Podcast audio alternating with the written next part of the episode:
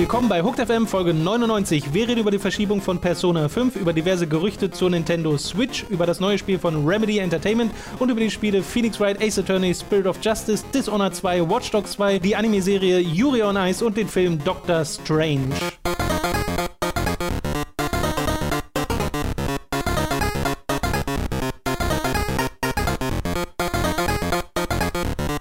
Nur damit ihr euch nicht gleich wundert, Robin hat nicht etwa eine sehr viel höhere Stimme bekommen und auch sein Aussehen gewechselt und ist überhaupt jetzt genauso wie Dani, komischerweise. Nein, Dani ist tatsächlich zu Besuch. Hi Dani. Hallo Tom.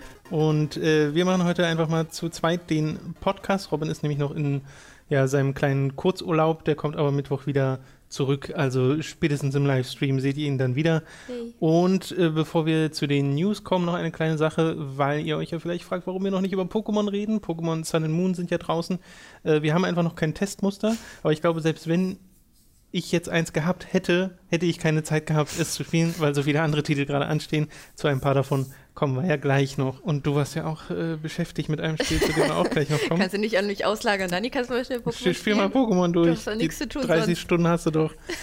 Okay, fangen wir mal mit den News an. Da gibt es nicht so wahnsinnig viele. Eine ist äh, traurig für viele Leute. Für Robin und mich weiß ich schon, dass sie nicht so traurig ist. Denn Persona 5 wurde verschoben. Es sollte ursprünglich am 14.02. rauskommen. Am Valentinstag. Genau, und am 4.4. ist jetzt der neue Release-Termin für den Westen.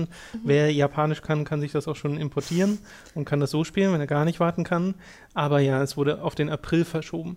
Und wir freuen uns darüber nicht etwa, weil wir das Spiel nicht mögen oder so. Wir haben da voll Bock drauf. Und es sieht ja großartig Ja. aus, wie alle Persona-Spiele bisher aussahen. glaube ich, das beste Spiel aller Zeiten. Nach dem Internet schon. Also wenn du, wenn du so diesen Hype in den entsprechenden Kreisen versuchst, in Wertungen zu wandeln. Die Trauerwelle war so groß in meiner Timeline. Ich habe gedacht, ist jemand gestorben oder ja, so. ja, genau. Und alle Ach waren- nein, Persona wurde Ja. verschoben.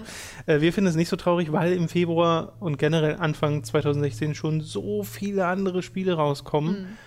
Unter anderem Nier Automata äh, soll es zumindest. Das Kann- andere beste Spiel aller Kann Zeiten. sehr gut sein, dass das auch nochmal verschoben wird, aber das ist zumindest der, der Release-Termin. Und Horizon, zum Beispiel Zero Dawn, Ja. soll da auch noch rauskommen. Also es ist, wurde sehr viel für dieses erste Quartal 2016 angekündigt. Ich glaube, da ist es nicht so verkehrt, wenn meinst Persona 2017, verschoben oder? Äh, 17, ja. Ja. Sag ich die ganze Zeit 16? Ich, ich glaube, jetzt hast du 16 gesagt. Äh, okay, falls ich vorher schon mal 16 gesagt habe, äh, verzeihen. Äh, wurde Persona nicht schon mal verschoben? Oder? Äh, Nee, ich glaube nicht. Es wurde, also vielleicht der japanische Release, das weiß ich jetzt nicht, aber es hat eine ganze Weile gedauert, bis wir überhaupt mal einen Hm. Release für Den- den- Europa ja. und äh, Amerika hatten. Okay. Und der wurde jetzt halt verschoben. Dann gab es noch diverse Nintendo-Gerüchte, auf die will ich ehrlich gesagt gar nicht so im Detail eingehen. Die kommen aus verschiedenen Quellen. Emily Rogers, Laura Kate Dale, Eurogamer und äh, Co. Laut denen Sind wir die gleichen? ja, das sowieso.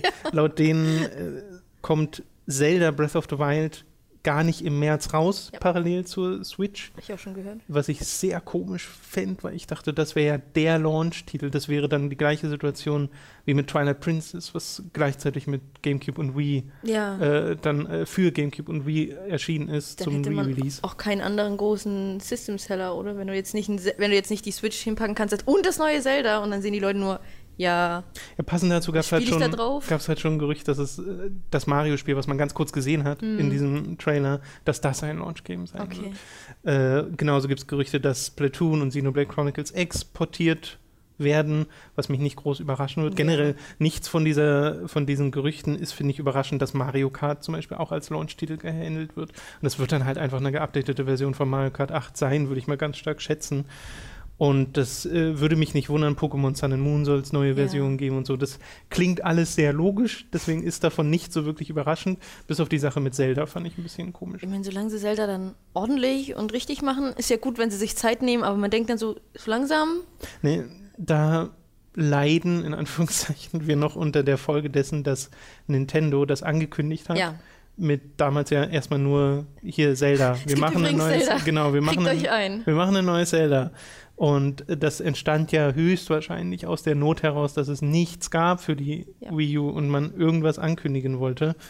Und naja, jetzt ist es Jahre und Jahre später und es dauert einfach eine ganze Weile. Okay, die letzte News ist von Remedy Entertainment. die Macher von Quantum Break, Alan Wake, Max Payne und so weiter, die haben nämlich über Facebook und über YouTube via einen Trailer ein neues Spiel angekündigt. Also sie sagen, ein neuer Spieletrailer kommt. Ja. Das Spiel angekündigt ist falsch. Sie haben es angeteased Ja. mit diesem Trailer. Also man weiß noch nicht, worum es sich handelt. Es kann natürlich sein, dass wir das Pech haben, wenn der Podcast kommt raus und fünf Minuten vorher gab es dann Auf jeden Fall. den, den richtigen Trailer. du Das heißt, das einfach dann. eventuell seid ihr schon schlauer. genau. Es wurde Max Payne 3 angekündigt. Aber Sam Max Lake, Payne 3 ist doch schon draußen. Tom. Es ist dann Alan Lake. Ja, ich habe ja bei unseren Time to 3 äh, Let's Plays von diesen Spielen auch schon Alan Break und Quantum Wake geschrieben. Quantum und so. Wake finde ich sehr gut. Also man kann die ganz gut miteinander verbinden.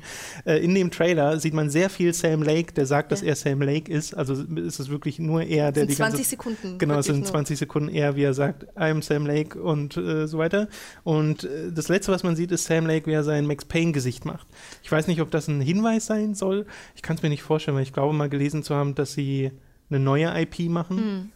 Was ich übrigens auch wieder krass fände, weil Quantum Break war ja schon eine neue IP Ja. und war halt nicht Ja, so also nicht der so- Erfolg, obwohl das ein richtig tolles Spiel ist. Also Ja. falls ihr Quantum Break noch nicht gespielt habt, äh, nochmal separat die Empfehlung dafür. Aber ein neues Max Payne von Remedy wäre halt schon, wäre halt schon, ne? Ja. Weil das letzte war von Rockstar und ich meine, das hat auch Spaß gemacht und so. Ich finde, das war ja von Rockstar, das habe ich schon wieder vergessen. ja, weil die die IP haben. Ja. Die haben ja auch Teil 2 gepublished damals, wenn ich mich nicht irre. Und äh, ja, denen gehört, soweit ich weiß, die IP. Aber kann ja sein, dass die einen Deal haben. Würde ich jetzt mich aber nicht darauf verschießen. Vielleicht ist es auch was ganz Es anderes. gab dann noch so einen ganz kurzen Jingle am Ende. Ich weiß nicht, ob der irgendwas zu bedeuten Das weiß ich auch, und den habe ich auch nicht. Aber wahrscheinlich, es hätte wahrscheinlich in den Kommentaren gestanden, wenn es irgendwas. Ja, ja, ich habe auch kurz die Kommentare durchgebrowst, aber da kommen nur die Leute, die sagen, äh, neues Alan Wake bitte. ja. Äh, weil das ja auch, also da kann man auch noch mehr machen mit der Story und so. Generell, Quantum Break ja zum Beispiel auch, hat ja auch einen, Ja. nicht, nicht einen Cliffhanger direkt, also die Story ist schon an und für sich abgeschlossen, aber sie hat trotzdem noch ein offenes Fenster Sie hat sozusagen. Potenzial. Genau, das auf jeden Fall. Und Remedy machen ja oder haben nebenbei Crossfire 2 entwickelt, ich glaube für einen koreanischen Publisher. Es ist so ein ganz komisches Counter-Strike-artiges Spiel, wo du, was du angucken würdest und sagen Ja. würdest, ja, kommt von so einer kleinen asiatischen Butze, die keiner kennt, aber kommt von Remedy. Äh, ist ganz weird, dass das von Remedy entwickelt wird, aber sie machen halt diese Auftragsarbeiten einfach wahrscheinlich, um sich über Wasser zu halten. Ich Ja. weiß nicht, wie weit die großen Publisher-Deals da reichen bei Remedy. Und ich weiß auch gar nicht, ob Quantum Break eine Remedy-IP ist oder eine Microsoft-IP. Ich kann mir vorstellen, dass sie noch Remedy gehört, dass sie daraus gelernt haben, dass sie ihre IPs nicht mehr weggeben. Aber ich weiß es wirklich nicht. Ja, aber Alan Wake zum Beispiel war ja Xbox-exklusiv. Ja. Wobei sie haben es jetzt auch für Steam released. Also Alan Wake? Äh, Quantum, also Alan Wake sowieso schon. Bin ich ja, ja doch, Alan Wake sowieso schon und Quantum Break kam jetzt auch für Steam raus. Ja, aber. Ähm, und das, also nicht mehr nur für den Windows Store. Also es kann sein, dass das eine Folge dessen ist. Will ich aber nicht weiter spekulieren, da habe ich jetzt äh, nicht die genauen Informationen zu. Und das war's mit den News für diese Woche. Zumindest denen, die ich jetzt rausgesucht habe. Es gab Ist- bestimmt noch andere Sachen. extra für Robin wenig rausgekommen ist. ja, genau, damit er nicht so viel verpasst. Ja. Außer die Personenverschiebung. Aber wie gesagt, da sind wir ja nicht so unglücklich drüber. Dann kommen wir doch zu den Spielen, äh, die wir gespielt haben. Und du hast eins gespielt, über das ich schon ganz lange mit dir reden wollte, nämlich schon Sorry. seit es im September rauskam. Ich habe angefangen, bevor die Uni wieder angefangen Ja, hat. Genau, nämlich Phoenix Wright Ace Attorney Spirit of Justice, der sechste Teil der Hauptreihe von Ace Attorney. An und für sich ist, glaube ich, das zehnte Spiel, weil ich meine, Also, es gab noch Drei die. Ihr müsst euch Hauptteile? vorstellen, genau, es gibt eine Ace Attorney Trilogie, die Ja. Haupttrilogie. dann gibt es Apollo Justice, dann gibt es die beiden Investigations, ähm, Ja. dann gibt es das eine in diesem alten japanischen Setting, was Japan, nie genau. zu uns gekommen ist. Äh, und dann Dual Destinies. Und dann. Und versus Professor Layton. Ja, okay, ja, ist das zehnte eigentlich dann, wenn Siehst du du, das Versus ist eigentlich das zehnte Spiel. Aber an und für sich das sechste in der Hauptreihe, Genau. die eine Art von Kontinuität hat, aber die Spiele stehen trotzdem alle sehr für sich. Also das ist jetzt in der Regel nicht so gewesen, dass du, um die Story eines Ace Attorney Spiels, um der folgen zu können, dass du alle anderen gespielt haben musst. Genau, aber wie ich ja schon zu dir gesagt habe, ich, also man versteht das alles, aber man hat halt nicht dieses Bonding-Gefühl, wenn man dann einen Charakter sieht, weil die Ace Attorney-Reihe umspannt ja jetzt schon in, in der Spielzeit schon über zehn Jahre oder so oder an die zehn Jahre und das Mhm. ist dann, wenn also, du dann dass Leute älter werden. Genau, so. und du siehst dann halt Charaktere, die du als kleine Version kennst, siehst du dann Mhm. größer oder so. Und das ist dann irgendwie ein sehr schönes Gefühl. Oder du siehst jemanden, den du drei Spiele nicht gesehen hast Ja. oder so, und dann siehst du den endlich wieder. Und das ist so ein, oh Gott, das ist der schönste Moment in meinem Leben. Okay. Gab es äh, Momente in Spirit of Justice, die die schönsten Momente deines Lebens waren? ähm, natürlich, äh, also die kann ich jetzt aber hier nicht verraten. Ja. Ne, also ähm, Spirit of Justice spielt ungefähr ein Jahr nach Dual Destinies. Und jetzt habe ich das Problem, dass ich äh, die von den fünf Fällen habe ich vier gespielt, bevor die Uni wieder angefangen hat. Mhm. Und dann habe ich den ersten Fall angefangen, äh, den letzten und hatte so eine ganz lange Pause. Also genau, die Pause waren jetzt. Genau, aber ich habe ich hab, äh, mir das ein, alles wieder ein bisschen ins so. Gedächtnis gerufen, damit ich hier ordentlich darüber reden kann. Und wie gesagt, es spielt ungefähr ein Jahr nach Dual Destinies. Und Vielleicht als Ja? Primer sozusagen für Leute, die Ace Attorney gar nicht kennen. Ihr müsst euch das vorstellen, das sind Adventure-Spiele, äh, also mit, mit Rätseln und allem in einem Anwaltsszenario, die sich aber über große Teilen einfach spielen wie ein Visual Novel. Das heißt, man liest sehr viel, wie Charaktere miteinander reden und so. Und es kam zwar ein bisschen Vertonung dazu, aber halt wirklich nur ganz, ganz bisschen in den Ja, also 3DS-Spielen. Ja, wirklich nur sehr wenig. Also und ich habe das Gefühl, vor allem in Dual Destinies war auch noch mal mehr. In Dual Destinies gab es auf jeden Fall sehr viel mehr Cutscenes. Also, okay, also du meinst diese so gezeichneten Genau. äh, Anime-Sequenzen Sie haben jetzt versucht, mehr in, in der Engine zu machen, Genau. so was ganz okay eigentlich auch funktioniert. Nur damit ihr eine Vorstellung habt, wie dieses äh, Spiel funktioniert. Man liest sehr viel, aber man hat eben auch diese, also im Endeffekt sind diese Spiele immer in zwei Phasen unterteilt. Einmal die, in der man Sachen untersucht, mit Leuten redet, meistens ja einen Mordfall hat und da ganz viele Hinweise sucht. Und dann die, der andere Part sind die im Gericht selbst, im Gerichtssaal. Und dort präsentiert man dann ähm, Beweise und muss ja, Ungereimtheiten herausstellen und dann halt dieses berühmte Einspruch rufen und äh, so weiter. Das nur mal als, als, damit wir alle auf der gleichen Grundlage sind, was das für ein Spiel ist. Ja, genau. Und jetzt könnt ihr losgehen und äh, euch die Spiele kaufen. Ja, also wir sind ja sowieso Fans davon. Ich habe jetzt nur die Trilogie gespielt, die Ja. allererste, äh, aber die liebe ich ja. Also Man hat dann in, in Spirit of Justice, hat man dann wie auch in Dual Destinies Phoenix Wright, Apollo Justice und Athena Sykes als Anwälte, die dann zusammenarbeiten. Und Dual Destinies hatte halt wirklich diesen Punkt, dass diese drei Anwälte zusammenkommen. Und jetzt, ähm, wie die in unterschiedlichen Situationen arbeiten, weil, wie, wie ich schon zweimal angefangen habe, spielt es ungefähr ein Jahr nach Dual Destinies. Ja. Und ähm, es fängt äh, damit an, also ich versuche so wenig über die Story wie möglich zu sagen, Klar. nur damit so das Setting klar wird. Ähm, es fängt halt damit an, dass du als ähm, Phoenix fähr- fliegst du in das Land Kurine und ähm, besuchst dort jemanden. Und äh, dieses Land ist äh, sehr spirituell eingerichtet. Also so die Leute verbringen so im Schnitt irgendwie 15 Stunden beim Beten oder so. alles klar. also es ist, es ist äh, Korein kenne ich doch auch. Als ja, Phoenix Wright. könnte. Veteran. Diese Parallele ist mir unglaublich schwer, das ist aufgefallen. Ja, okay. äh, genau, also Fans hören da vielleicht schon raus. Und in diesem Land äh, gibt es etwas, was für Phoenix Wright äh, unbegreiflich ist. Es gibt nämlich keine Anwälte. So. Äh, und das, ähm, weil das Land so spirituell ist, äh, gibt es da natürlich Möglichkeiten. Und zwar, dass keine Anwälte, sondern es werden sogenannte Deviation äh, Seances gehalten. Das heißt, eine Priesterin kann die letzten Augenblicke des Verstorbenen sichtbar machen, also wirklich aus seinen Augen heraus. Du kannst sehen, was er gerochen hat, gefühlt hat, gesehen hat natürlich und so weiter. Und daraufhin, aufgrund diesem gibt es, ähm, äh, wird dann derjenige verurteilt, weil es gibt auch den sogenannten also ich weiß nicht genau, wie er hieß. Auf jeden Fall gibt es ein Gesetz, was äh, sagt, wer, mit Krim wer sich auf die Seite von Kriminellen stellt, wird genauso behandelt wie Kriminelle. Also das heißt, Oh, wenn du als wow. Anwalt, also Anwalt ist nicht verboten, so, aber wenn du als Anwalt äh, jemanden verteidigst und der wird dann verurteilt aufgrund zum Beispiel dieser äh, Seances, ähm, bekommst du die gleiche Strafe wie der. Das heißt, wenn der hingerichtet wird, wirst du auch hingerichtet. So nach Phoenix Und äh, warum das so ist, das kommt natürlich im Laufe des Spiels Also so Anwälte raus. sind, sind nicht verboten, aber aufgrund dieser Regel gibt es einfach es gibt keine mehr. Ja, ja. Warum sollte Es gibt das keine mehr, jemand sind alle tot. es gibt, also würden wirklich Leute, also es wurden ganz viele auch hingerichtet. Oh, so. Und, also das ist halt seit ungefähr 23 Jahren da so.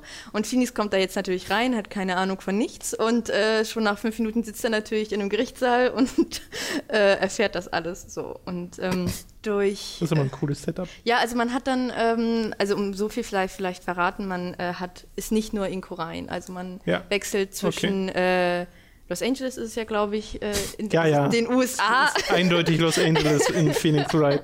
Also diese anderen Stadt und Kurein äh, wechselt man halt hin und her. Und äh, hat dann natürlich, ja, dann fünf Fälle und es gibt noch einen DLC-Fall, den habe ich jetzt aber nicht gespielt, weil ich habe es gerade so geschafft. Ja, naja, aber der Mal gehört ja auch nicht zum, zum Hauptspiel. Genau.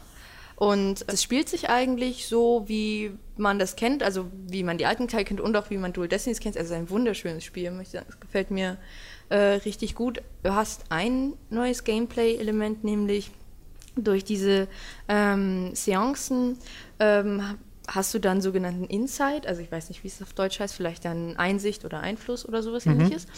Und das heißt, du bekommst dann immer diese letzten Augenblicke nochmal zu sehen, zusammen mit der Interpretation der Priesterin und musst daraus natürlich dann sagen, das stimmt nicht, weil zum Beispiel dieses Geräusch kann zu der Uhrzeit nicht da gewesen sein oder Okay. derjenige hat äh, das gar nicht sehen können oder sowas ähnliches. Ja, ich sehe das schon, wie die klassischen Phoenix Wright-Mechaniken da aber auch sofort. Genau, also du hast dann, greifen. du hast dann äh, Phoenix Wright als normaler Anwalt, dann hast du noch die, mit- die, äh, die Methoden von Apollo Justice Ja. und Athena und dann kommt noch Insight dazu. Also es ist ein, ein großer Mix. Also muss man sich vorstellen, weil ich habe ja mit Apollo Justice nur mal angefangen. Ja. Und ich weiß aber, dass Apollo Justice so einen eigenen Tick hat, sozusagen, mit dem er Leute überführen Genau. kann. Und ist das dann quasi da eingebunden, dass nur er den hat in. Ja, also nur er, also Apollo Justice hat ja ein Armband, was enger Genau, wird, genau. wenn Leute äh, einen Ja, ja, bestimmten ja. Tick in seiner Nähe haben. Also Damit müsst ihr übrigens klarkommen bei Also Phoenix Wright. Also das Ding ist aber auch, die Spiele, wenn du den ersten Teil spielst, der ist ja noch halbwegs bodenständig, obwohl da auch schon verrückte Sachen passieren. Und ab dem zweiten wird es halt sehr schnell sehr spirituell. Ja, also dieses, diese Story kann nur in Ace Attorney Land Ja, so ja, passieren, genau. wie sie hier passiert. aber da ist sie dann auch irgendwie so, ja, ist doch alles, macht doch alles Also ich finde, das ist die konsequente Weiterführung von genau. allem, was man weiter. Wenn man mit sowas gar nichts anfangen kann und sowas total albern findet, dann ist es vielleicht nicht so ein. Aber die Stories, die da erzählt werden, sind zum Teil also sehr bitter. Mhm. Das ist, ist immer noch so das Erstaunliche, finde ich, bei Ace Attorney. Du hast diese sehr fluffige, manchmal sehr alberne Aufmachung und die Geschichten, die, die erzählt werden, sind manchmal so herzzerreißend. Ja. Also unglaublich. Und ähm, hier haben ja eigentlich alle Fälle gut gefallen, bis es gibt immer diesen einen Fall, der irgendwie so nie so dazwischen passt. Ich fand, diesmal gab es zwei, die nicht in die übergreifende Geschichte so reingehört haben. Die so alleinstehend sind. Genau, aber ich fand, der eine wirkte unglaublich unpassend, weil der andere war eingebunden in vorherige Charaktergeschichten Ja. und sowas und der eine war einfach nur, hey, wir haben hier diese Charaktere, die müssen auch noch irgendwas machen und Okay. das war dann so, weil der Fall davor, fand ich, war total super und hat dann emotional eingebunden und dann war das so ein total albernes Ding und ich habe so gedacht, meine Güte, wann ist er jetzt endlich vorbei? Okay. Also ich mochte Hm. den ehrlich gesagt gar nicht, aber Ja, das hat man gerne mal in den Spielen. Also ist so vielleicht den- gefällt er ja auch eine Leuten. schwarze Schaf. Vielleicht sollte der auch so die Stimmung wieder so ein bisschen heben. Aber ich fand, es war einfach schade um den, den Anwalt, der dann die Geschichte hatte, weil, also es war Athenas Geschichte, so kann man ja mal sagen. Ich finde, es gab viel zu wenig Hm. Athena in dem Okay. Spiel überhaupt. Das Okay. ist auf jeden Fall ein sehr gutes äh, Ace Attorney Spiel. Gefällt mir auch insgesamt, glaube ich, vom der Größe her und von der Geschichte, die es erzählt hat, schon ein bisschen besser als Dual Destinies. Ich finde, Dual Okay. Destinies hatte so ein paar mh, so ein paar kleinere Schwächen, die man jetzt nicht erzählen kann, wenn man das Spiel nicht gespielt hat, aber Ja. ähm, ich glaube halt, ja. Aber ich glaube, man kann halt auch hier wieder sagen, und ich meine, das muss sich diese Reihe vorwerfen lassen, dass sie halt sehr auf der Stelle tappst, was so die Art und Weise angeht, wie du diese Spiele spielst, weil da hat sich ja nichts verändert groß. Also die verändern sich dann optisch an manchen Stellen. Wenn du von der Originaltrilogie zu Apollo Justice gehst, Hm. wird es ein bisschen hübscher alles. Wenn du von Apollo Justice zu Dual Destinies gehst, wird es alles dreidimensional. Äh, und du, du sagst ja, das sieht dann auch toll aus. Ja, ich also- habe die ja selbst noch nicht gespielt, ich kenne das nur aus Trailern. Du hast es dann zum Beispiel, dass du seit Dual Destinies ähm, nicht mehr äh, praktisch flach auf den Raum guckst. Ich weiß nicht, wie das beschreiben soll, aber du hast ja ansonsten Naja, einfach klar, du nur hast diese nicht eine diese Sicht. feste Genau, Perspektive. sondern du bewegst, Kamerafahrten. du bewegst dich praktisch im Raum Ja, drumherum ja, und so ja. und du examinst auch weniger. Du kannst nicht jeden Ort quasi. Ja, genau, du kannst nicht jeden, kannst nicht jeden Ort untersuchen. Was mir, was mir einfach bei Build of Justice nochmal besonders gut gefallen hat, war einfach die Charakterentwicklung, auch gegen Ende, was mit Charakteren passiert ist und sowas. Und äh, es gab noch so einen kleinen Ausblick dann vielleicht auf einen kommenden nächsten Teil und sowas. Okay. Und das hat mich einfach als Fan der alten Reihe auch nochmal sehr gut abgeholt, weil ich hatte noch so ein paar Fragen, als das alles, die, Credits liefen und ich dachte so, ich habe noch eine Frage. So, Ja, und dann, ja. was nach den Credits kam und dann, ah, das hat die beantwortet. Dann gibt es dann gibt's noch eine Sache, die äh, ich wissen muss bei Phoenix Wright, weil die bisher immer ein großer Teil dieser Spiele war, nämlich der Soundtrack. Wie ist denn der Soundtrack? Ähm, ganz scheiße. Nein, also der Was? ist großartig, wieder einmal. Ähm, der hat, der gefällt mir auch ein bisschen besser als Dual Destinies, weil Okay. Dual Destinies hatte in Anführungsstrichen einfach nur einen guten Soundtrack, in dem es halt Themes neu gemacht hat und halt vor allem orchestral dann gemacht hat. Also ähm, Ja. das war das Neue. Und das hast du hier auch. Also du hast auch Themes aus ähm, äh, Dual den Destinies, genau, so, aus aus den vergangenen. Und du okay. hast halt auch alte Themes neu aufgelegt. Ja. Und weil du ja in Korein bist, was ja vielleicht so ein bisschen tibetanisch Mhm. also eigentlich sehr tibetanisch angehaucht ist, äh, hast du dann solche äh, ja, Lauten äh, irgendwie und, und Flöten oder wie man, das ist jetzt total unzureichend der Begriff, aber es ist halt einfach sehr sphärisch dann, wenn so eine einzelne Frau dann auch irgendwie singt, während solche Rituale durchgeführt werden und so. Das ist dann nochmal ein sehr anderer Soundtrack, der Also im Endeffekt, weil ich habe es ja ein bisschen gehört, wenn du äh, nebenbei gespielt hast, so, ist so die Musik das Einzige, was ich so mitbekomme. Und musste da schon ab und zu sagen, das ist gerade ein toller Track, der gerade läuft, weil allein das ist dann irgendwie schon Ja. äh, ein Herausstellungsmerkmal. Ist aber bei der Ace Attorney-Reihe bisher immer so gewesen, dass die echt tolle Musik haben, äh, die sich auch in den Kopf einbrennt. Äh, also die hat man dann eine Weile, trägt man die mit sich rum. Und es ist halt an manchen Stellen halt das, was man sich vorstellen würde unter spiritueller Musik. genau. So. Also auch so asiatische Klänge so in diese Richtung.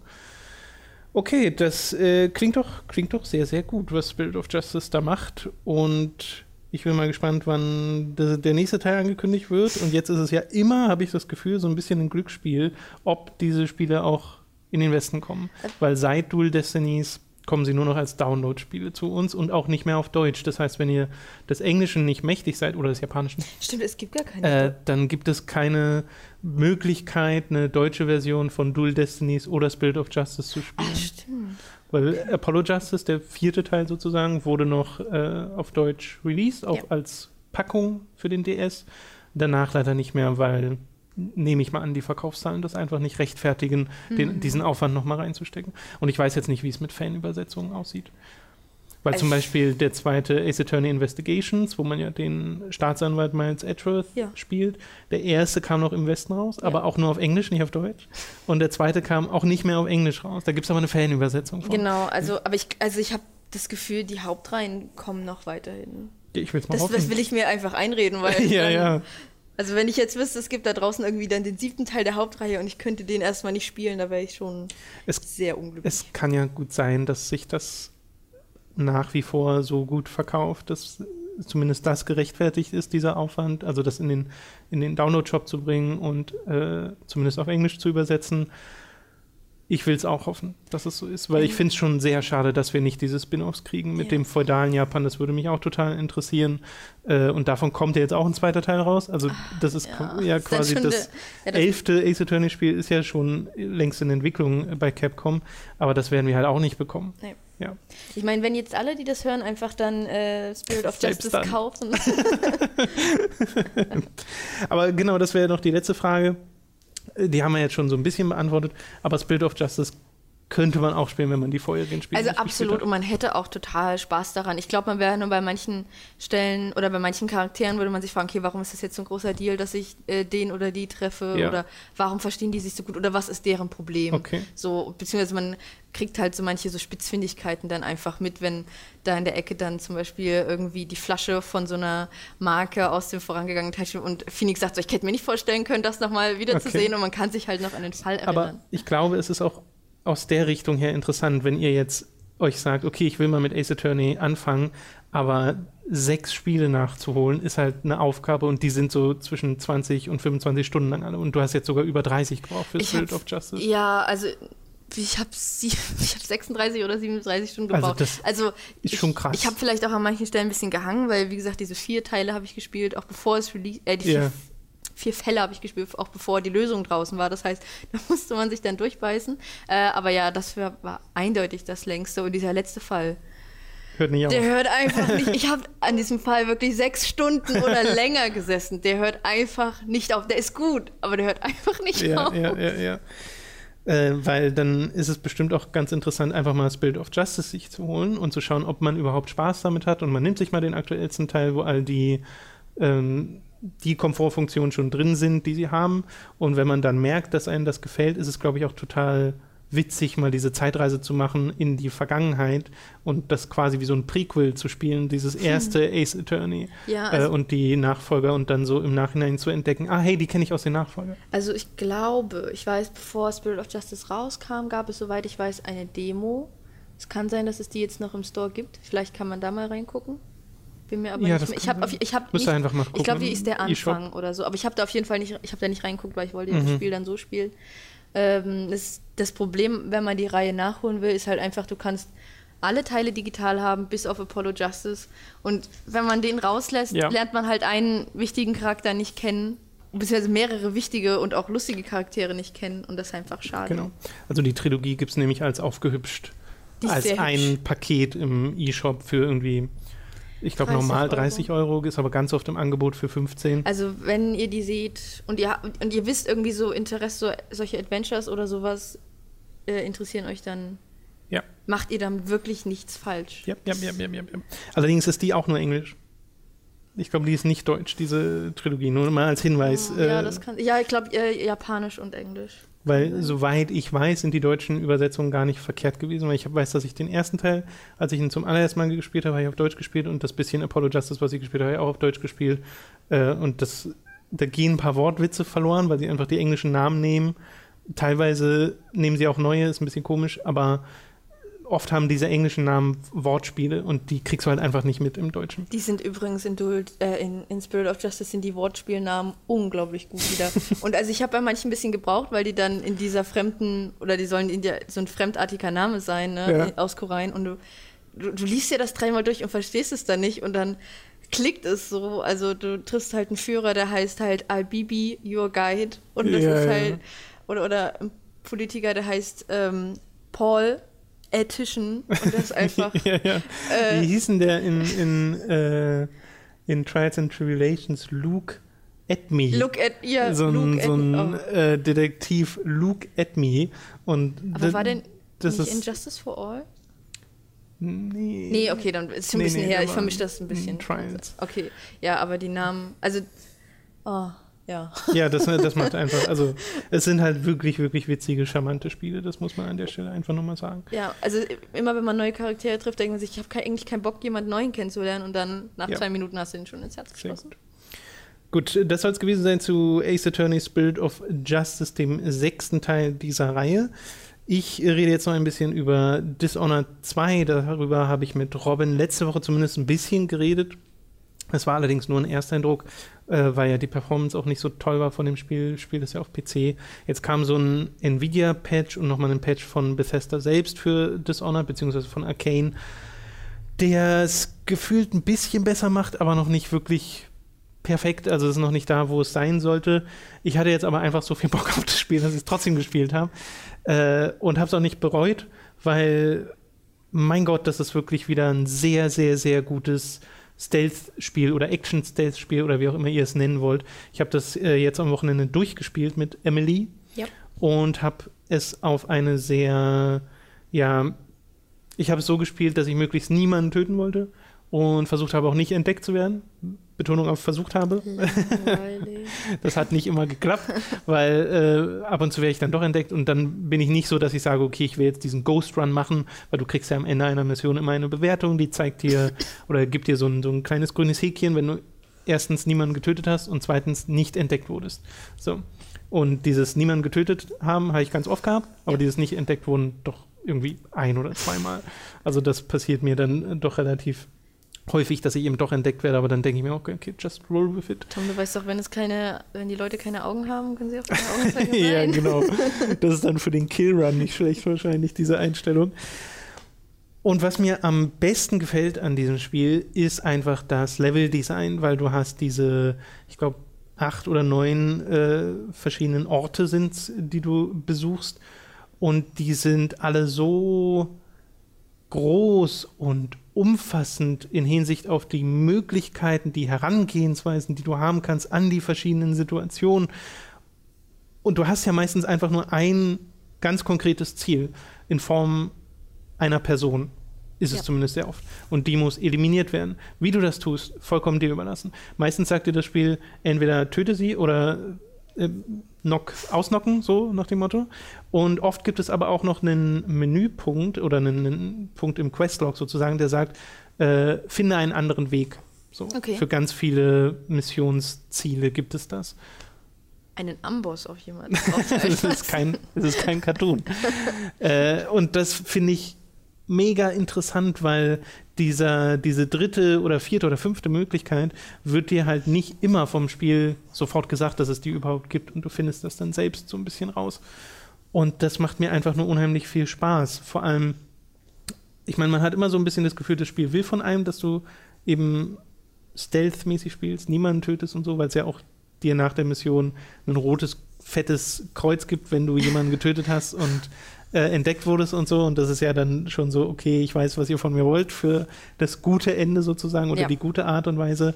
Es hat sich aber auch sehr natürlich angefühlt und sehr in Character angefühlt mit Emily, ähm, die ja die Tochter der Kaiserin war, ja. die im ersten Teil gestorben ist und die jetzt selbst äh, auf dem Thron sitzt oder saß, nachdem sie jetzt äh, runtergeschubst wurde. Äh, was ich übrigens auch ganz witzig finde, weil im ersten Teil ist es Corvo, der dishonored wurde. Ja. Und jetzt ist es Emily, die dishonored wurde. Und Corvo zum zweiten Mal. er ist so dieselbe Scheiße passiert im selben Mann zum ja, zweiten genau. Mal.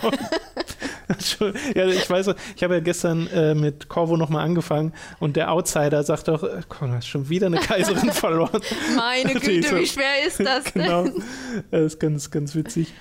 Und es hat sich aber angefühlt, als wäre das sehr Emily, niemanden zu töten und sehr ruhig durchzugehen. Und ich mag diesen, diesen Storybogen, den sie spannen, weil das hatten wir auch schon letzte Woche erwähnt. Es wird halt sehr schnell klar, dass Emily nicht die beste Empress war, die, äh, die Dunwall hatte oder die, dieses Land generell hatte. Und dass sie im Laufe ihrer Reise sehr viel dazulernt. Und ich schätze mal auch nicht dazulernt, wenn du jetzt mega brutal mit ihr spielst und dann halt zu einer, weiß nicht, Tyrannin am Ende wirst. Ja. Ich weiß nicht, ich kenne das böse Ende nicht. Dazu muss ich aber auch sagen, dass die Hauptstory um diese Wiederschaffung des Throns nicht das Highlight ist, das ich mir wünschen würde, dass es ist. Ich finde es aber auch nicht schlecht. Also ich war durchaus dabei bei der Geschichte, weil ich dann doch investiert genug bin, aber mehr investiert in die Welt an und für sich als in die Charaktere. Okay. Äh, weil ich finde, das, was sie, wie sie diese Welt geschrieben haben, wie diese Welt funktioniert mit dem Walöl und äh, dass das jetzt ausgegangen ist, 15 Jahre nach dem ersten Teil und dass du hier in Kanaka in so einer sehr anderen, in einem sehr anderen Ort bist, der viel heller ist als äh, Dunwall, aber trotzdem eigentlich genauso finster in den Machenschaften, die so hinter den Kulissen abgehen. Äh, da, daran habe ich einfach sehr viel Freude an diesen verschiedenen Gangs, die es auch gibt in dem Spiel, die mhm. du teilweise gegeneinander ausspielen kannst äh, in bestimmten Missionen die ich mal als Beispiel nennen will. Ne? Da hast du etwas, wo sie ein Konzept nehmen aus dem DLC für den ersten Teil, nämlich dass du verschiedene Banden hast auf einen, in einem Ort, die du gegeneinander ausspielen kannst oder du wirst freundlich mit beiden, also da wurde dir, wurden dir schon viele Optionen gelassen. Und hier ist es auch so, dass du an einen bestimmten Ort kommen musst und einer der Bandenanführer kann dir helfen. Also bring doch den einen Bandenanführer tot oder lebendig zum anderen, okay. damit der dir hilft. Ah. So. Oder dann wieder die dritte Option, die ich nicht gemacht habe, weil ich habe eins dieser, dieser Sachen gemacht.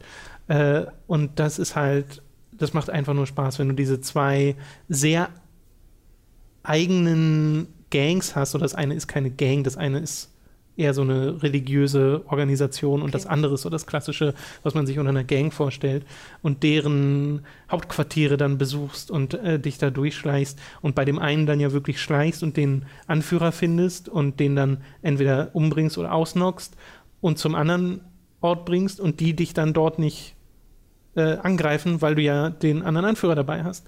Äh, das ist total interessant, weil das könnte ja auch genau andersrum sein, dass du dann das eine, wo du durchgeschlichen bist, ein anderer Spieler geht da ganz gemütlich durch, weil er ja denen gerade einen Gefallen tut.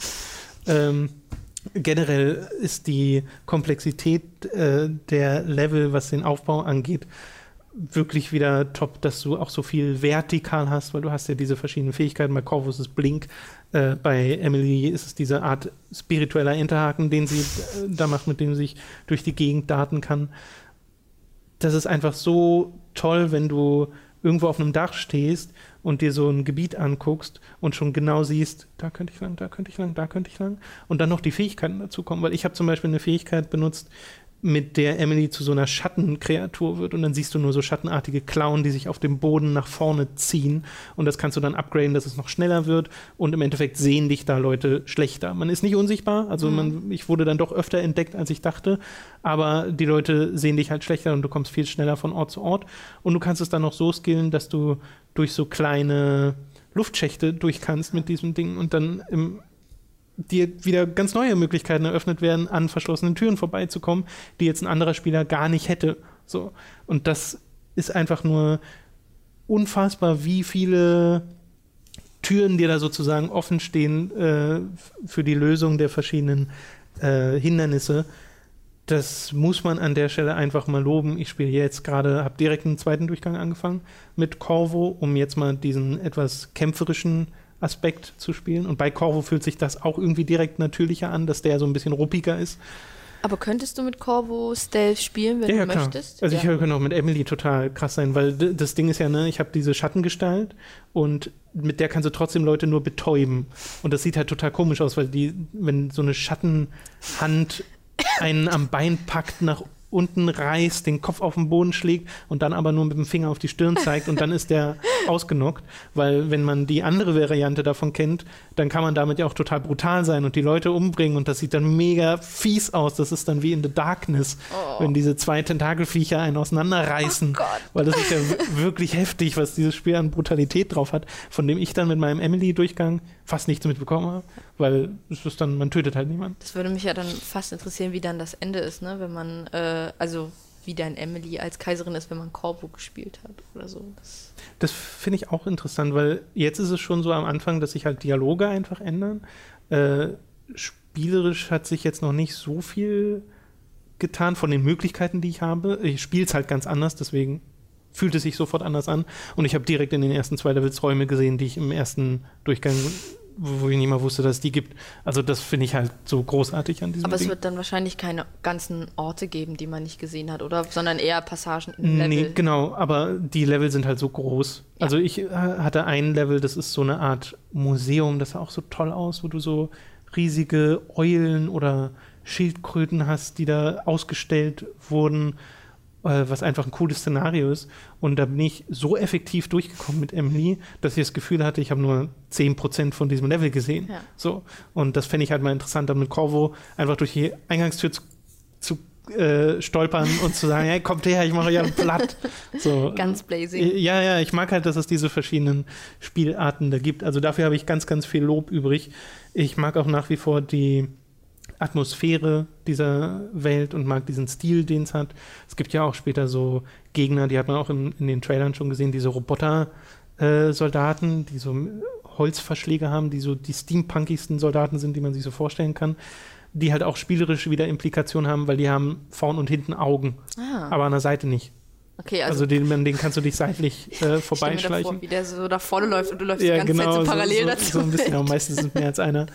Äh, generell, es gibt noch so ein paar Level-Design-Ideen, die ich jetzt nicht spoilern will. Ja. Äh, also was, was mich wiederum gestört hat, ist einfach das Ende, und zwar wirklich aus einer spielerischen Sicht, aus einer Story-Sicht überhaupt nicht, äh, aber aus einer spielerischen, weil ihnen da nichts Neues eingefallen ist. Also wenn ihr Dishonored 1 schon mal äh, zum Beispiel zuletzt in dieser Definitive Edition durchgespielt habt, dann kann es gut sein, dass ihr, dass euch das sehr bekannt vorkommt, was ihr da am Ende macht und das ist ein bisschen schade drum, dass ihnen da scheinbar kein neuer Funke kam, wie man das hätte anders präsentieren können. Und was ich mir halt wünsche für nächstes Dishonored, falls es das geben wird, ist, dass sie sich mal diese maritime, riesige Seekreaturen-Thematik nehmen, weil es eben diese Wale gibt, die da so denen ihr Leben geraubt wurde für die, den technologischen Fortschritt der Menschen, dass sie da so eine Story drum spinnen, wie sich das alles rächt, weil das wird so ein bisschen angeschnitten in Dokumenten, die du findest, äh, aber in Teil 1 gefühlt sogar noch mehr als äh, jetzt hier im zweiten Teil. Und das hätte ich, das fände ich so cool als, als großes großes Thema. Es gibt auch so ein Gemälde im Tresorraum von einem Charakter, wo du einfach nur so, äh, Segler oder was auch immer am Strand stehen siehst und im Hintergrund so einen riesige, riesigen Kraken, der aus dem Meer ragt und halt wirklich so ein unfassbares Monstrum ist. Das war total, weiß nicht, da muss ich mal, muss ich wirklich stehen bleiben und äh, mir das so ein bisschen angucken, weil das so, das ist so ein tolles Bild. Das stelle ich mir so, da geht sofort Kopfkino, weißt du, wie, wie das in dieser Welt passieren könnte tatsächlich.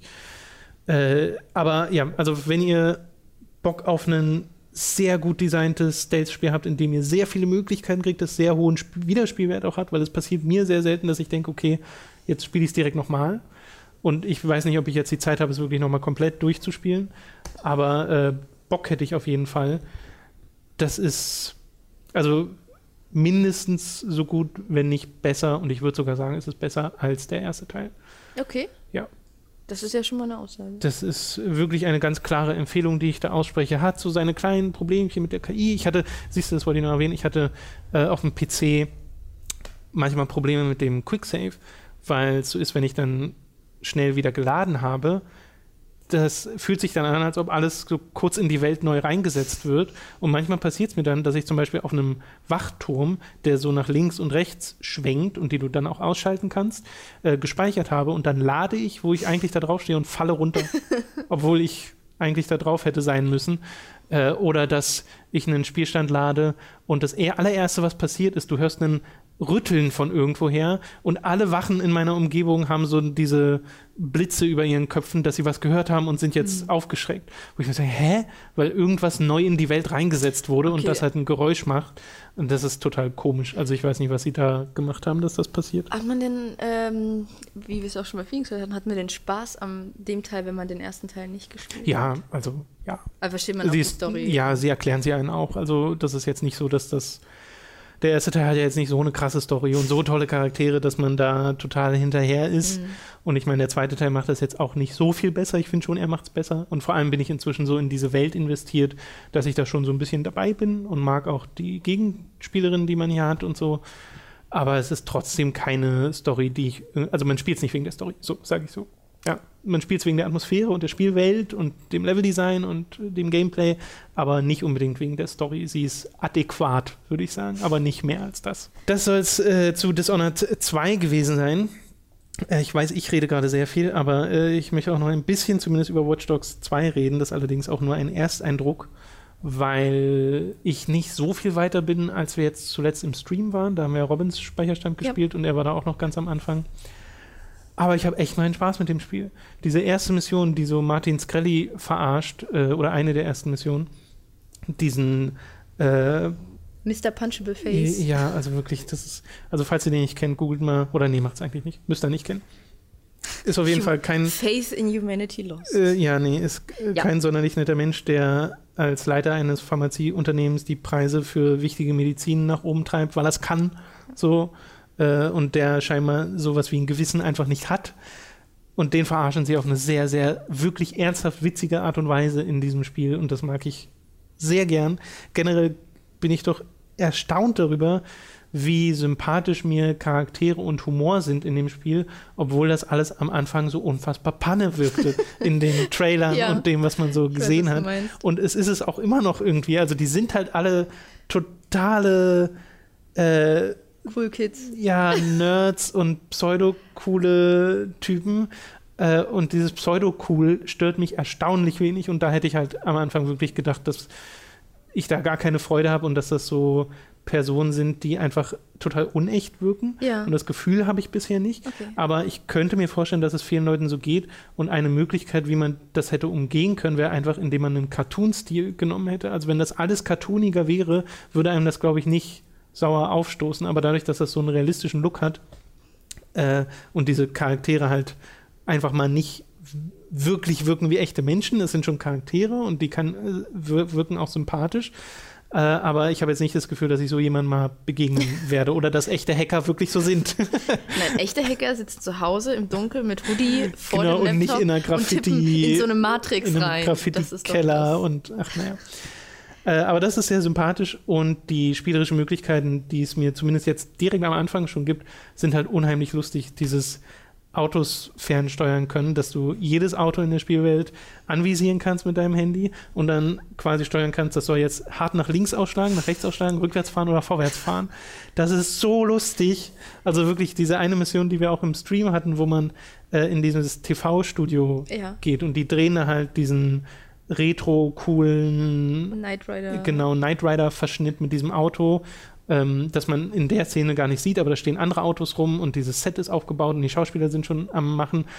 Und da stehen halt die Autos und ich stehe an, an der Seite und drücke einfach nur Vollgas bei dem einen und du siehst, wie das nach vorne schießt und die sind alle total überrascht und einer wird fast umgefahren und alle schnellen dahin, während ich im Hintergrund dann äh, mir das Ding klauen konnte, weshalb ich da war. Das ist einfach sehr, sehr lustig. Äh, generell ist es unheimlich witzig mit der KI zu spielen. Die ist nicht gut oder so und agiert auch nicht wirklich nachvollziehbar, äh, was dann wieder ein bisschen schade ist, wenn du in diese klassischen Spielsituationen kommst, wo du halt Wachen äh, versuchst auszutricksen. Äh, da wird es dir manchmal ein bisschen einfach gemacht. Aber irgendwie stört mich das doch sehr wenig, weil die Möglichkeiten einfach so toll sind, die dir gegeben werden. Aber allein schon an der Kreuzung stehen zu bleiben, die Kreuzung auf Rot zu schalten, zu sehen, wie alle ineinander krachen und äh, dann den Reaktionen zuzusehen, wie zwei Leute aussteigen, sich gegenseitig anpampfen, weshalb sie denn jetzt ineinander gerast sind. Dann wird das zu einer Schlägerei, dann kommt der Krankenwagen und geht zu dem, der auf den Boden gegangen ist. Und ja, ist schon tot und steht dann da mit seinem Schriftzug. Und dann stehe ich daneben und drücke beim Krankenwagen äh, auf Rückwärtsfahren und dann fährt dem, fährt dem Krankenwagenmensch der Wagen einfach nach hinten. Und den scheint es nicht zu stören, obwohl sein Krankenwagen da gerade einen Passanten umgefahren hat. Das ist einfach so lustig, diese Geschichten, die da innerhalb dieser Welt passieren, einfach weil du alles ja indirekt äh, manipulierst. Also es hat so ein bisschen was wie so ein wie so ein Spielzeug, wie so eine Spielzeugstadt. Ja. Weil du sitzt irgendwo daneben und niemand weiß, dass du das warst, was du da machst. Und eigentlich bist du auch nicht annähernd irgendwas wie ein Held in diesem Spiel, weil du ja so viel Schabernack treibst, äh, bei dem man jetzt sagen könnte, haha, lustig, der, der Wagen fährt nach vorn, obwohl es keiner, äh, obwohl er es eigentlich nicht wollte, aber es kommen halt fünf Leute um. So. Ja, naja. Also, Also, Spaß haben oder nicht? genau. Man, Aber man, es scheint ja jetzt schon irgendwie 300% mehr Persönlichkeit zu haben und ja, Charme als der erste Fall. Teil. Ja, also wirklich Charme ist es am ehesten, weil der erste Teil hat sich halt so ernst genommen und wollte Nee. das halt als so diese schreckliche Zukunftsvision äh, etablieren. Und das war an und für sich ja auch nicht verkehrt, aber Aiden Pierce und seine Story war halt so blöd. Ich meine, da gab es ja auch die Szene, äh, ich glaube, das war in einem Trailer, wo Aiden Pierce so die alle Leute, alle Autos so zusammen Ja. lässt. Da war es halt noch eine ernste Geschichte. Genau, ja, es beißt sich hier nicht mehr so stark, Ja. es beißt sich immer noch, weil du spielst ja auch nach wie vor einen Hacker, der trotzdem mit allen Knarren umgehen kann, die sie sich in einem 3D-Drucker in ihrem Hauptquartier alle einfach drucken. Das gibt's aber wirklich. Also Ich das weiß, ist ein Problem. Aber es ist so komisch. Ich druck mir eine AK. Äh, so, und das ist halt ein bisschen komisch nach wie vor. Also diese, diesen Kontrast zwischen Erzählung und dem, was du tatsächlich tust. Das ist halt immer so, diese, sind diese Probleme, die dadurch entstehen, dass sie GTA als Grundformel genommen haben, indem du halt alles machen kannst. Aber da bist du halt ein Krimineller. Deswegen hat das alles automatisch irgendwie einen Story-Zusammenhang. Und wenn du halt einen Helden spielst und in dem Fall noch jemanden, der keinerlei Ausbildung oder Erfahrung in diesen Bereichen hat, sondern einfach nur ein Typ ist, der Computer und Smartphones hackt, dann wird es halt komisch. Ja. Aber die, also der Detailreichtum, den ich jetzt schon mitbekomme, der ist halt auch wieder schön, dass du im Radio oder im Vorbeigehen Songs hörst und dann so eine App aufmachen kannst, die wie Shazam funktioniert und dir den Song dann in die eigene Bibliothek lädt, weil Ja. sie, äh, das den erkannt hat und so. Das ist einfach, ich habe damit sehr viel Spaß. Ich habe sehr wenig Missionen gespielt, weil ich mich einfach so schnell ablenken lasse von diesem Blödsinn, den man in dieser Welt machen kann. Und ich weiß auch nicht, wie lange das wirklich äh, äh, ja, unterhaltend ist, aber das äh, werde ich ja dann sehen. Da gibt es sicherlich Updates in den kommenden Podcasts, äh, weil das ist die einzige Frage, die ich mir jetzt gerade stelle. Wie sind die Missionen auf lange Sicht, die Hauptmissionen? Was fällt Ihnen da noch ein? Und was sind so die Grenzen dieser Spielwelt? Was kann ich da so alles tatsächlich noch machen? Ja, das soll es aber erstmal zu Watch Dogs 2 gewesen sein. Wie gesagt, ist erstmal nur ein Ersteindruck, aber der ist zumindest sehr, sehr positiv. Also ich habe da wirklich gerade meinen Spaß dran. Was ich nicht gedacht hätte, weil ich hatte überhaupt keine Vorfreude auf dieses Spiel. Und ich habe auch das Gefühl, die Spielwelt hat keine Vorfreude auf dieses Spiel. Das ist ja dann wirklich der Gegensatz zum ersten Teil. Ja, vielleicht. Ob es jetzt wirklich großartig ist, wie ich es damals in meiner Überschrift zum ersten Teil geschrieben habe, weil der erste hat halt sehr viel Potenzial, hat wenig davon ausgenutzt. Oh, meinst du, das suchen Das jetzt die ich Leute nicht. suchen jetzt nach Watch Dogs 2 Reviews und finden deine alte und dann steht Ich da habe ja geschrieben, der Dogs 2. zweite Teil wird großartig. Ach so, also ich habe okay. nicht, nicht SEO-mäßig Watch Dogs 2 geschrieben. Gut, das soll zu den Spielen gewesen sein. Wir kommen zu den zu einer Anime-Serie, die du gesehen hast. Ähm, der Ja. kenne ich mich überhaupt nicht aus. Die läuft gerade, also ist ongoing sozusagen. Genau. Kann man unter anderem auf Crunchyroll gucken, wo du das, glaube ich, auch machst. Ja, ich weiß gar nicht, muss die noch an, äh, vielleicht gibt es sie noch irgendwann anders, aber ja. Äh, das ich kann sie auf dem Crunchyroll. Und zwar geht es um Yuri on Ice, ein Sportanime, in dem es um Eiskunstlauf geht. Ja, ähm, Wie kommt's denn? also Leute, die kommst du mich denn kennen, dazu? wissen ja, dass Sport und Eiskunstlauf ja, meine Die größten Hobbys sind. ähm, ja, also ich habe eigentlich, ähm, also ich bin ja überhaupt kein, keine An Anime-Expertin oder so und ich habe ja auch irgendwie erst nur eine Handvoll gesehen und überhaupt kein Sportanime. Also ist überhaupt nicht das. ich glaube, ich glaube, ich konnte dich mit Attack on Titan vor ein paar Jahren von Animes, die Death man Note mit. haben wir geguckt. Stimmt, aber haben wir den auf Japanisch gesehen? Nee, Das weiß ich nicht. den haben wir auf Englisch gesehen, Das kann sein, ja. glaube ich. Das, Weil war, da das dieses zu lange her. Going to take a chip and eat it, glaube ich. Es kann aber auch sein, dass wir Ja, stimmt, das Delete auch auf war ja da. Japanisch, genau, und Delete, Delete. äh, Death Note haben wir gesehen, aber der war halt noch Englisch. Ja. Und Attack on Titan war der Anime, den wir mit Untertitel gesehen haben, äh, weil ich glaube, da hattest du vorher selten Lust drauf. Ja, ich wollte halt nicht das lesen, da hatte genau. ich halt keinen Bock ja, ich drauf. glaube, so geht es Ja. vielen Leuten, aber Aber man dann, gewöhnt sich dann. wenn man dann einmal also, drin ist, dann lohnt sich das wirklich. Und dann kann man dann irgendwann Japanisch. Bestimmt. Also zumindest einzelne Worte kriegt man äh, sehr schnell mit. Und Monster kannst du auch so gucken, da ist auch so viel Deutsch mit drin. Ja, wie ist denn Yuri on Ice? Äh, äh, Yuri on Ice ist ein sehr schöner Anime. Das ist, äh, gibt jetzt sieben Folgen. Diese Woche kommt dann, glaube ich, die achte, Mhm. immer am Mittwoch.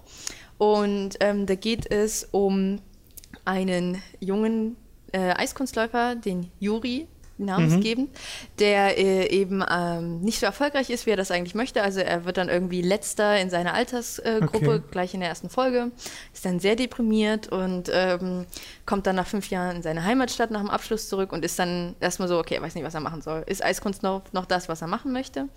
Ähm, und durch einen Zufall ähm, wird dann ein Video von ihm, in dem er die Kühe, nennt man das so, äh, die Kühe seines großen Idols äh, Viktors, äh, einem dem russischen Eiskunstlauf-Star dieser Welt, äh, der auch noch sehr gut aussieht. die sehen alle sehr gut aus. Äh, ja, auf jeden Fall, äh, er, er macht diese Kühe nach und äh, das wird aufgenommen und landet zufällig im Internet. Alles sehr kurios. Und auf jeden Fall sieht Viktor dann das und ist natürlich einen Tag später dann schon da. Ja. Und dann ähm, wird er sein Trainer. Äh, Viktor wird dann Juris Trainer. Und ähm, die Geschichten, die sich daraus erzählen, äh, äh, ist eine, sind sehr schöne Geschichten, weil Viktor hat auch noch einen anderen Juri, einen russischen Juri. Äh, als, Zwei Juris. Genau, also die nennen dann ja alle Juris Jurio. on Ice heißen. Juris on Ice. äh, also Jurio kommt dann auch noch nach Japan und ist dann pisst auf Viktor und so, das ist dann sehr schön.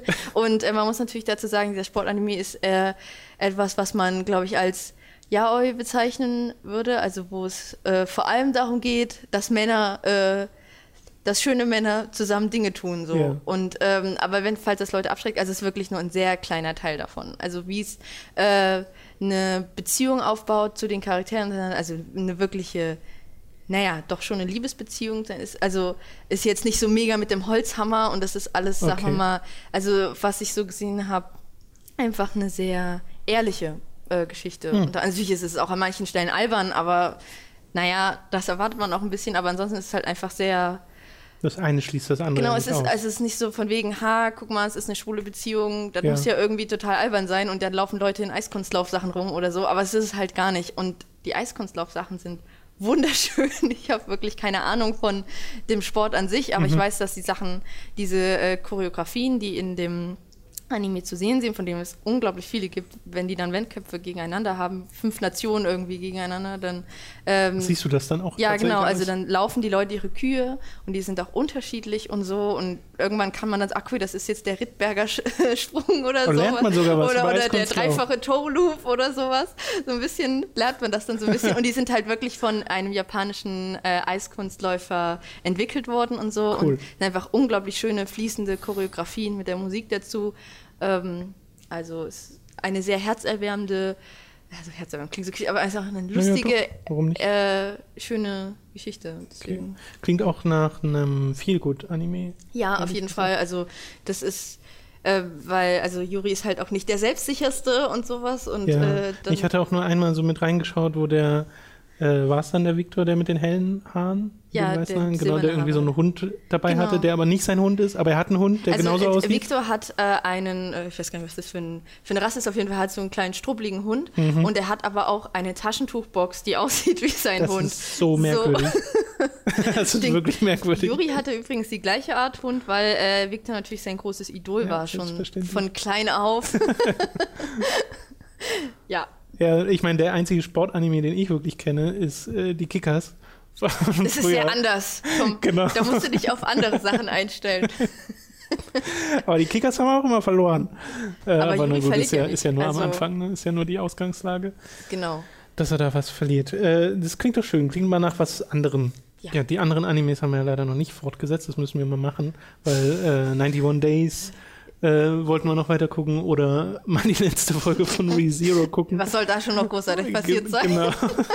naja, den Höhepunkt in, naja, ja, egal. Ja, Äh, da, Höhepunkte gibt es hier auch sehr viele. okay, da kommen wir dann später vielleicht noch zu. Aber man weiß jetzt nicht, wie lange die gehen soll, oder? Das weiß ich ehrlich gesagt nicht. Also der Standard sind ja so 22 Ja, Folgen, ja, so aber ich Dreh. weiß nicht, vielleicht sind es hier anders. Auf jeden Fall sind jetzt ungefähr, ja. Siehst du, was wir vorhin noch gelesen hatten, die, die äh, quasi Regie führt Ja. bei dem Anime. Hast du den Namen im Kopf? Ähm, Oder guck mal schnell nach. Jedenfalls war die nach. auch die, äh, war die auch Director von einer Lupin the Third Variante. Ich kenne mich jetzt mit Lupin the Third nicht so großartig aus. Äh, Ich habe das mal so nebenbei ein paar Folgen gesehen, als sie damals noch im Fernsehen liefen. Aber da gibt es wohl dann auch verschiedene Inkarnationen von oder verschiedene verschiedenartige Staffeln und bei einer war sie also, Director. Äh, die gute Frau heißt Sayo Yamamoto. Genau. Und was sie gemacht hat, war ja Lupin 3, The Woman Called Fujiko Mine. Okay. Bestimmt total. Ja, es gibt bestimmt Lupin-Fans bei uns Namen, in der Community, die das eher einordnen können. Ja. Äh, nur damit ihr vielleicht mal so ungefähr wisst, ah, okay, die hat das vorher gemacht und jetzt macht sie Yuri on Ice. Ja. Alles klar, das ist Yuri on Ice. Wir haben äh, zusammen noch etwas geguckt. Wir waren nämlich mit Robin letzte Woche im Kino zu dritt und haben Doctor Strange gesehen, Ja. den neuen Marvel-Film. Und waren da sehr, sehr angetan von, glaube Ja. ich, alle. Also der war wirklich von vorn bis hinten sehr, sehr unterhaltsam. Auch wenn ich jetzt sagen würde, es ist zumindest von der eigentlichen Story bei mir nicht sonderlich viel hängen geblieben, weil ich glaube, da wurden einfach nur äh, Kästchen abgehakt, so was, was diese Marvel- oder generell Story-Tropes angeht. Aber visuell hinterlässt er einen sehr starken Eindruck. Also, das ist wirklich der Hammer, was die an Spezialeffekten raushauen und man kommt immer zu dem, zum, zum Inception-Vergleich.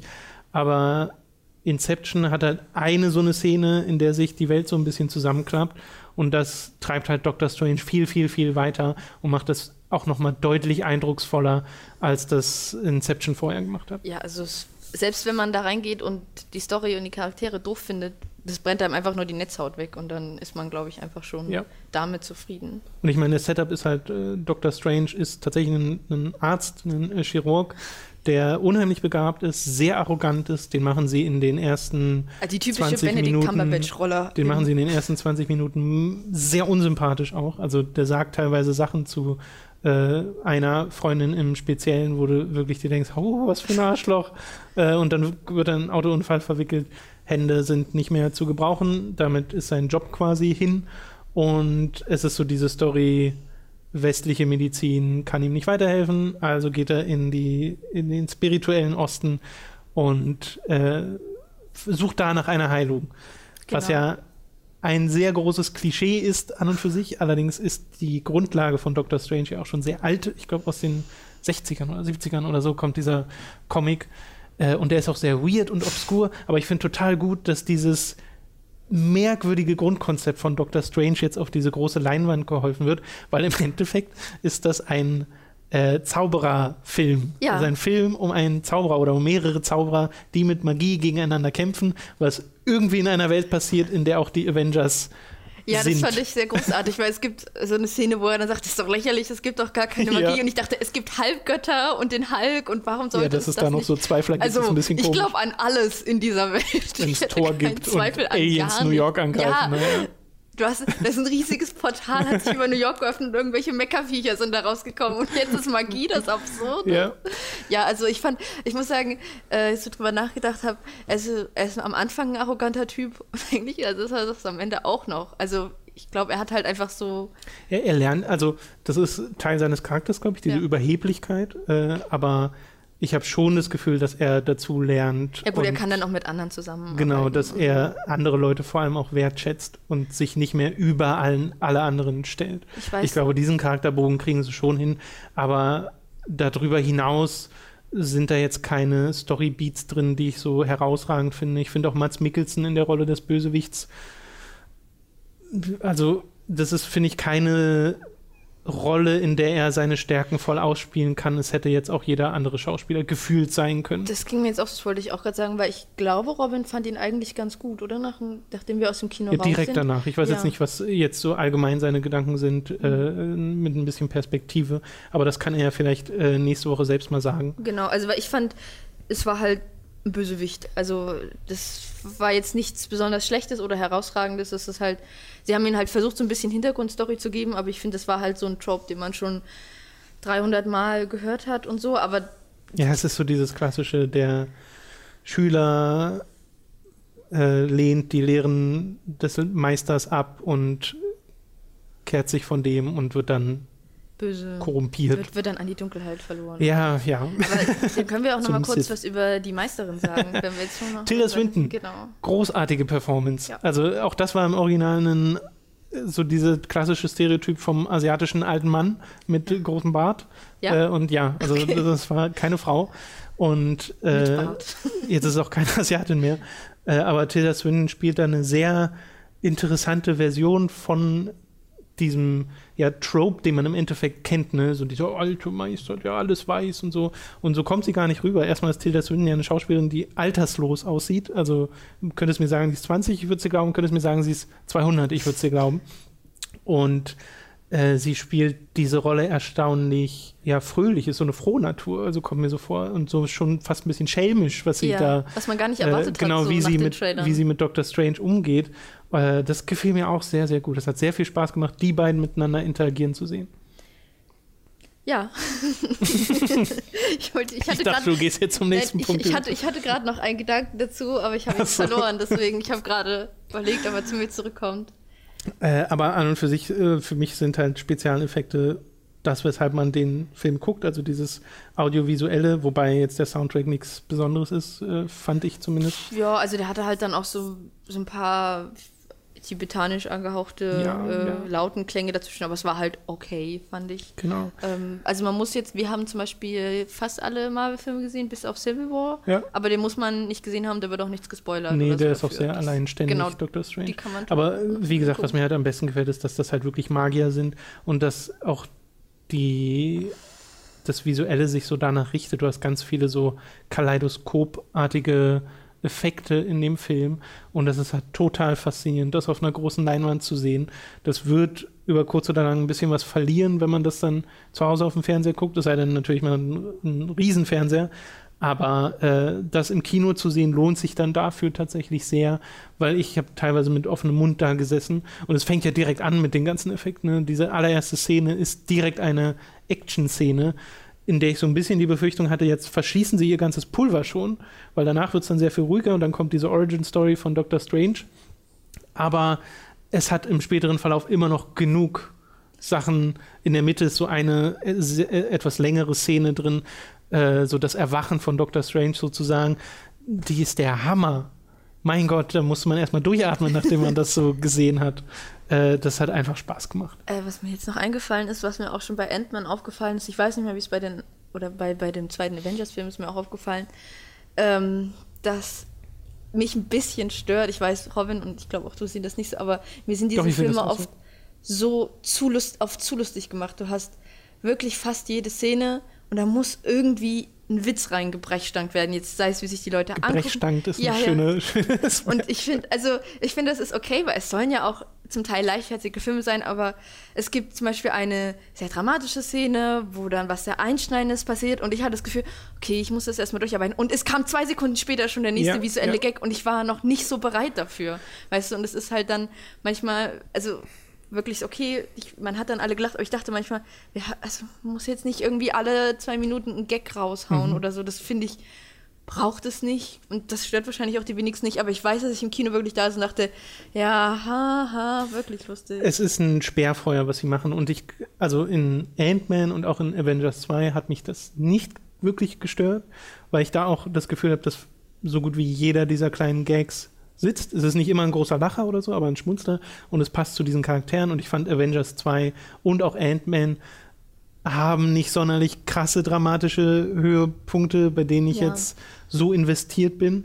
Doctor Strange wiederum, äh, da hat das schon eher mal funktioniert und da ist es mir aber auch aufgefallen, wie unpassend der Einsatz von Humor dann teilweise ist. Und da ist es halt auch so dieses Ding, äh, sie machen so viele Gags, dass halt nicht alle davon sitzen. Ja, und halt- in dem Film wirkt es auch manchmal ein bisschen komisch. Also ich weiß nicht, bei Avengers fühlt sich da, fühlte sich das sehr natürlich an und hier bei Doctor Strange eher so, ja, wir brauchen jetzt hier noch einen Gag. Ja, also äh, wenn er dann irgendwie in diesem Kloster ist und so und dann mit diesem Bibliothekar rum äh, witzelt oder so, ich kaufe das dem Charakter nicht ab, weißt du, dass der Hm. jetzt, ich glaube, der ist halt irgendwie ein arroganter Typ und der war es in dem Moment auch und der würde jetzt halt nicht irgendwie, ich, das war halt so, ich halt dachte, was machen sie denn Ja, es jetzt ist für eine manchmal komisch, Benedict Cumberbatch diese Zeilen sagen zu hören. Ja, es wirkte manchmal so ein bisschen out of place, wo ich halt dachte, es ist halt jetzt eine Schrotflinte an Humor und manches trifft und manches Wo- geht total daneben. Womit, glaube ich, wir beide nicht sagen wollen, dass es jetzt verkehrt ist, dass er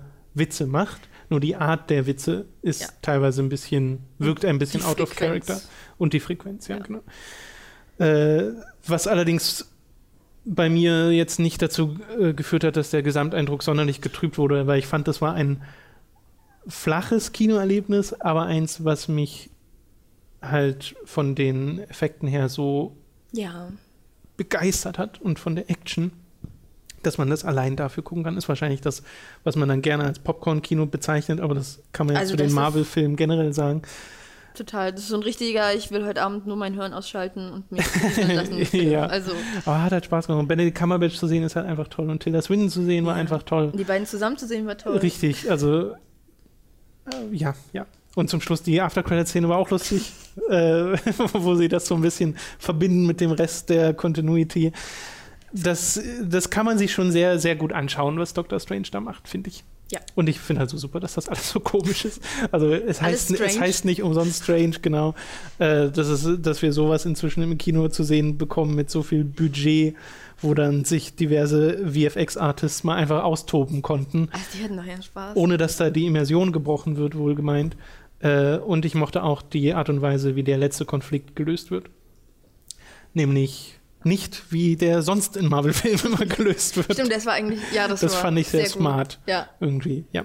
Okay, das äh, soll es dann gewesen sein. Ich glaube, ich glaube, wir sind alle Themen durch, die ich heute ansprechen wollte. Ich kann noch ein bisschen über Ace Attorney reden. Ich dachte, jetzt kommt Yuri on Ice noch ein Also bisschen. kann ich auch drüber reden, aber Nein, äh, ihr tut uns einen ganz großen Gefallen, wenn ihr auf patreon.com slash hooked geht und dort einen Betrag eurer Wahl als monatliche Spende angebt für uns als Support, denn das ermöglicht uns das Ganze überhaupt erst zu machen mit Hooked äh, und so unabhängig zu sein, wie wir sind. Ansonsten gibt es noch diverse andere Möglichkeiten, wie ihr uns unterstützen könnt, etwa über audible.de slash hooked, über ein kostenloses Probeabo bei Audible, wo ihr ein Hörbuch bekommt, das ihr dann auch über diesen Probeabo, was wie gesagt kostenlos ist, behalten könnt, äh, falls ihr euch entscheidet, das nicht fortzuführen.